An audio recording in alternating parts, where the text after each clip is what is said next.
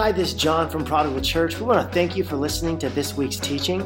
The best way to watch and listen is through our Prodigal mobile app, available at your App Store.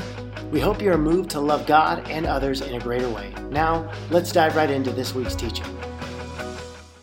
Okay, first things first, I think our band just absolutely killed that song. So, Eric and his team, that was incredible. Uh, Let the devil know, not today. Amen. That is what uh, that song's about. That's what this series is about. Um, welcome to week one of our brand new sermon series, Not Today, Satan. And uh, the series is not about the devil, but we will explore spiritual warfare. This series is not about demons, but we will name demonic influence. And the series isn't about a spiritual battle, it is about a spiritual victory. The series isn't really about Satan. It's about Jesus and his victory over the enemy. And when it comes to spiritual warfare, we as Christians usually go to one of two extremes. Um, maybe we never talk about Satan, we never think about Satan, we never even entertain the possibility that there is such thing as supernatural evil. Or we go to the other extreme and we begin to blame everything on the devil, right? We show up late to work and we're like, the devil made me sleep in. No, you probably stayed up too late. Uh, we see someone on TV that stands against everything we believe in, and we're like, man, that person's possessed. Uh, the devil got a hold of him. Uh, or they just perhaps maybe see it differently than you. Uh, the scriptures teach us that there's a balance between human responsibility and supernatural evil. To those living as though what we see is all there is, the Bible teaches that there is an unseen world that wields influence in this world. And to those who only focus in on the supernatural and everything uh, revolves around that, the Bible says to be aware of the enemy, not to focus on the enemy. No, no, no. we lift our eyes to Jesus. We focus in on Jesus. We're aware of the enemy and his schemes, but we focus in on Jesus. That is what this series is about.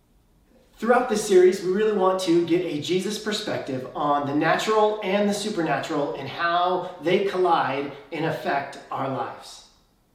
I was a youth pastor for 11 years, and being a youth pastor was a ton of fun. Sarah and I have some of the best memories of those years, and we've met some of the greatest people and the greatest friends um, in our lives. And one of the churches that I worked at had a house on the backside of their property, and uh, every Halloween, we would decorate it and, and kind of staff it and make it into a scare house. Okay, it was really it was a haunted house, but because we were a church, we couldn't really call it a haunted house, and so we went all out. Okay, we planned every scare moment, every costume, uh, every little detail. Uh, we made it happen, and then we would invite teenagers and families to come and enter the house and go through it if they dared.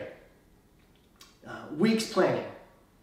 Uh, at the very intro, as, as, as, people were at the, at the front of the line, they finally got to the front of the line, we'd have one of our really friendly staff people kind of be the hospitality person to connect with the students and the families that are walking through. And they'd be like, oh, are you guys scared? And, you know, the, the teenagers would always try and be tough. And they're like, no, no, I'm not scared. But undoubtedly, someone would say, yeah, I'm, I'm terrified. I'm terrified. And then they would say, some, our staff would say, well, it's no big deal. It's all for fun. I mean, our youth pastor's in there. Like, you'll have a great time. It's not scary at all. And then she would say, and as you head that way, uh, turn the corner, and the door's on the right. And as they left, she would get on that walkie talkie and she would say, Okay, Sydney, the blonde with the white t shirt on, is absolutely terrified. Get her. And so then all of us on the inside with these headphones on, we would we would just see Sydney walking through and we'd be like, hello, Sydney. And then she would scream bloody murder and run. I mean, we made students pee their pants. We made students cry. At one point, one student punched our volunteer. It was the greatest time of my life, okay? We had such a blast. Now, I'm making it sound heartless, but it wasn't really that bad. I remember one young girl who was super scared. One of our leaders um, immediately took their mask off and said, no, no, it's okay, it's all pretend. And, and then they took her to this kind of back closed off room where all the staff and all the volunteers had their masks off. There was a little bit of music playing, there was pizza there, and she kind of saw um, everything for what it really was. uh, just a bunch of people having fun. Uh, she was no longer afraid. Once she saw behind the curtain, fear no longer held her captive. Once we were unmasked, the fear went away. And here's what I want to focus in on right now there is always something we can't see influencing what we can see. There is always something we can't see influencing what we can see. And the scriptures declare this reality most purposefully and most clearly in Ephesians chapter 6. Paul says this finally, be strong in the Lord and in his mighty power. Put on the full armor of God so that you can take your stand against the devil's schemes. For our struggle is not against flesh and blood, but against the rulers, against the authorities, against the powers of this dark world, and against the spiritual forces of evil in the heavenly realms. There is a supernatural spiritual reality. There is a supernatural spiritual battle. And we're living with a lot of collateral damage. Not everything that's wrong in the world is because of Satan, right? Humanity does play a role, but supernatural evil works through people, but it doesn't only work through people. It also works through systems, uh, institutions. And if you're curious to learn more about the powers that be, read anything by Walter Wink. It's brilliant, and so is he. Supernatural evil is at work through systems, institutions, and people. There is a battle. Now we know it's probably not like, you know, the red demon on one shoulder and then the cute little angel on the other shoulder trying to tell us what to do, right? But it is nonetheless still real. And deep down, we know it. There's something that pulls us towards good, and there is something that pulls us towards bad. And elsewhere in the scripture, this is often called flesh versus the spirit. And the point is that we all know and we've all experienced this reality, this internal struggle, that it, it may have an external dimension. Think back on your own life. How come that one temptation showed up when you were most vulnerable and most susceptible? Sometimes it's not coincidence, it's strategy. Sometimes those temptations show up at the right time when we're most vulnerable. It's not a coincidence, it's a strategy. The adversary of our souls knows our weaknesses. When I was uh, growing up, uh, small town in rural Illinois, um, and Leroy, and we had a pond on the back end of our property. And me, my dad, my brother would go out there and we'd kind of row around on a rowboat for a little bit. And one particular time, my dad said, "John, let's let's go fishing." And I was like, "Oh goodness, this is this is so great! This is my first fishing expedition." And I was so excited. And we got into the boat. It was it was near sunset. I remember him telling me that that sunset is where the fish bite the most. And I and I thought, fish biting, like okay, fish bite us? Do I need to wear some kind of repellent or protection of some sort so that we don't get bit by any fish? And this is Illinois in the summer, and so I put on that off um, bug spray, hoping that it would protect me from not only the mosquitoes, but also from the fish. Now, the first thing my dad does is, is he baits the hook and he, he pulls out this worm and he says, Hold this, John. And I hold it, and it's a little worm, and he's moving around, and I'm like, This is great. And so I'm kind of playing with the worm and I kind of put him on my arm and I, I, named him William, you know, just I'm bonding with this worm. And just as I'm getting close to William, uh, my dad says, John, thanks for holding him. And then he grabs William and then jams a hook through his throat slash body. And I'm just like, Willie, no, like I had no idea this is part of the experience. Now my dad said, hey, the worst is over, son. So he throws William out into the lake and he's like, you got to hide the hook in the worm. And I'm like, okay, hide the hook in the worm. So we're sitting there, and it wasn't long before the pole starts to tug a little bit. And so dad hands me the reel, and, and I kind of start doing as best I can, and, and I, I caught a fish. And uh, pull it on the boat, and my dad kind of hands me the fish, and I'm just like, this is way better than the worm. I win. I've got a new friend here. And uh, um, my dad then grabs a knife and then slits the fish from rectum to mouth, and all of its guts fly out. I was horrified. I was four. I was four years old when this happened, okay? I haven't had seafood since.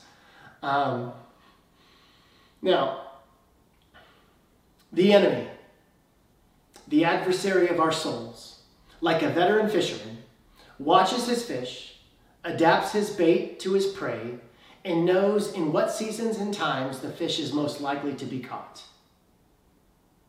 Have you seen this in your own life? right? We're that little fish. And we see that bait and it's so tempting and it hooks us every time. Uh, he shows you the worm, but it's hiding the hook. And we've all been there. Having this internal debate about this particular temptation. Now, in a logical debate, the spirit would win. Okay? If you're in a room alone and you lay out the pros and cons of making this decision, the, the, making the right choice and making the wrong choice, if you're in a logical debate, you'll make the right choice. But in that moment, we're not debating, we're craving. And so we're not thinking. And while we can't stop the birds from flying around our heads, we can not stop them from building a nest all up in our hair. How? What can we do? What's the answer? Let's read verse 12. For our struggle is not against flesh and blood, against the rulers, authorities, powers uh, of this dark world, spiritual forces of evil in the heavenly realms. Then verse 13, therefore. See, whenever you see the word therefore in the scriptures, you always got to dig in and find out what it's there for. Okay? And it's there to tell us that there is a spiritual reality, because there's a spiritual reality, because there's a spiritual realm, because we are tempted every single day, verse 13, put on the full armor of God. So that when the day of evil comes, you may be able to stand your ground, and after you have done everything, to stand. Stand firm then with the belt of truth buckled around your waist, with the breastplate of righteousness in place, and with your feet fitted with the readiness that comes from the gospel of peace. In addition to all this, take up the shield of faith, which you can extinguish all the flaming arrows of the evil one. Take the helmet of salvation and the sword of the Spirit, which is the Word of God. Paul is saying that because there is this spiritual realm, because there is a battle, put on the full armor of God. And we're going to go through these pieces of armor one by one. Verse 14 Stand firm then with the belt of truth buckled around your waist. The Greek word here for truth is aletheia. It means, it means corresponding to reality. What is, what is real? What is, what is lasting? Aletheia. And when we think about truth and how it relates to the spiritual battle, we often quote what Jesus himself says, right? He says, You shall know the truth, and the truth shall set you free. That phrase, the truth shall set you free, we, it's found its way in our culture and society and even in Hollywood. But uh, it's not the truth shall set you free. We're missing a part there, right? Jesus says, you shall know the truth, and the truth shall set you free. If you don't know the truth, it ain't going to set you free. Know what is true, know what is real, know what's in God's word, know what we have in Jesus, and you'll be set free. It's not the truth that sets you free, it's knowing the truth, and then the truth shall set you free. And then in the armor of God, this belt, uh, it's the belt of truth. In the time of Paul's writing, Roman soldiers were given a long strap of leather that was wrapped around them numerous times, and inside uh, and on this leather uh, belt, there was loops and hooks. Uh, there was a loop for your breastplate, there was a loop for your dagger or your sword. It was necessary for every Roman soldier. And so Paul allegorizes this Roman armor with our spiritual reality.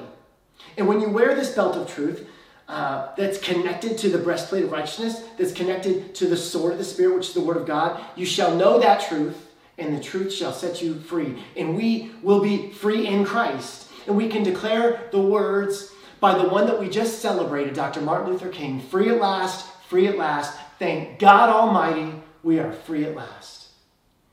There is freedom in Christ. You shall know the truth, and the truth shall set you free. Next, we have the breastplate of righteousness. Remember, this breastplate is tied to and connected with the belt of truth. Righteousness is right living. it's tied to God's heart for justice in our world. Justice and righteousness are synonyms throughout the scriptures. Righteousness isn't about piety, it's about pity. It's about justice. Right living, right actions, that is our breastplate. That is what protects our heart, our most vulnerable organ, right? Uh, you can be buff like Rambo, brave like Commando, but if you get shot in the heart, you're done. Righteousness. Our right actions matter, and they protect that which is most vulnerable. Doesn't matter how many Bibles you have, how many church services you watch, how many worship songs you've memorized, or how much money you are tied into the church. If you're not living with right actions, if your life doesn't have righteousness, God's justice, one shot and you're done. Right living protects our hearts. Verse 15. And with your feet fitted with the readiness that comes from the gospel of peace fitted with the readiness that comes from the gospel of peace. The gospel does more than get you to heaven, the gospel brings heaven to you. That is beautiful. That is a beautiful truth that, that is missed often in the evangelical church. We focus so much on heaven uh, there, and we don't focus in on what God can do with heaven now, in us, through us, here. And this peace that Paul is talking about, it, it's a peace with God. And it's also a peace from God. How many of us could use some peace from God in this moment, in this season, as 2021 begins? And check this out the, the, the shoes that the Roman soldiers wore were almost like cleats, okay? They had spikes and shards that went down and backwards so that when you moved forward, it gave you great traction. Or if you were being attacked, you could stand your ground and dig your feet into the sand, into the ground, and become immovable. These shoes were made to go forward and advance and gain territory, not in retreat and lose territory. So that, that they were there so that we could dig our feet in and say, No, I'm going to stand my ground. Not today, Satan. Oh, no, you don't. My strength belongs to the Lord. I find strength in Him, and I'm staying here. Not today. In addition to all this, take up the shield of faith with which you can extinguish all the flaming arrows of the evil one. Now, the shield of faith, there were, there were two different kinds of shield that the Roman soldiers would use. The first was an individual shield, and it was smaller and more circular. Then there was the larger shield, and it was large enough to hide behind. And it is these larger shields that Paul is referencing here in Ephesians chapter 6. Now, these larger shields, they link together with shields next to them. And they could protect an entire army linked together, you form a wall to protect you from the arrows of the enemy. The flaming arrows of the enemy. In these shields, they were lined with a tough leather. Why? Because leather is much less flammable than the wood, the wooden shields. And so the, the, they would link these shields together, and this is called the shield of faith. Isn't that beautiful that there's this that there's more faith when we're connected than when we're by ourselves. That we could do more together than we can individually. That we hold up the shield of faith together. That there's a little faith here and there's a little faith there. And all of those little faiths equals lots of faith. And the arrows that the enemy launches, they're fire arrows, right? They're meant to make us fear so that we drop our guard. But when linked together, a little faith plus a little faith equals a lot of faith. And the church becomes this spiritual force to be reckoned with. And it's not that these arrows won't harm us, it says that, that they're extinguished. They're extinguished as we move forward in faith. Notice that the feet came before the faith right? Your faith has got to have movement. That's why Jesus tells us to follow me, not stay right there. Feet and faith go together. And faith is often believing it is so before it is so, so it will be so because God said so. I'll say it again. Faith is often believing it is so before it is so, so it will be so because God said so.